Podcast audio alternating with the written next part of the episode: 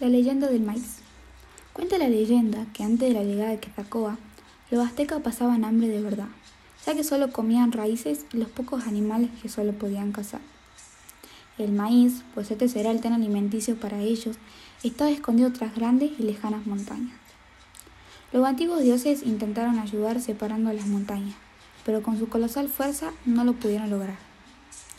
Entonces, los aztecas pidieron ayuda a Quetzalcóatl, y a este les dijo que les traería el maíz a este lugar.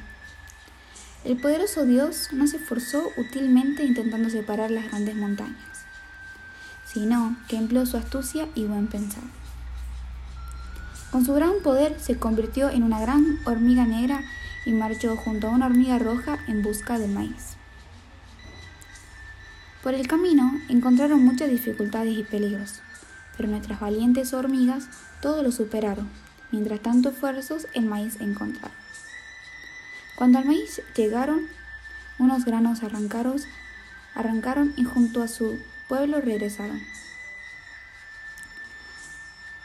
Cuando, ese, cuando estas hormigas regresaron con el maíz, estos, los aztecas, con el paso del tiempo lo cosecharon.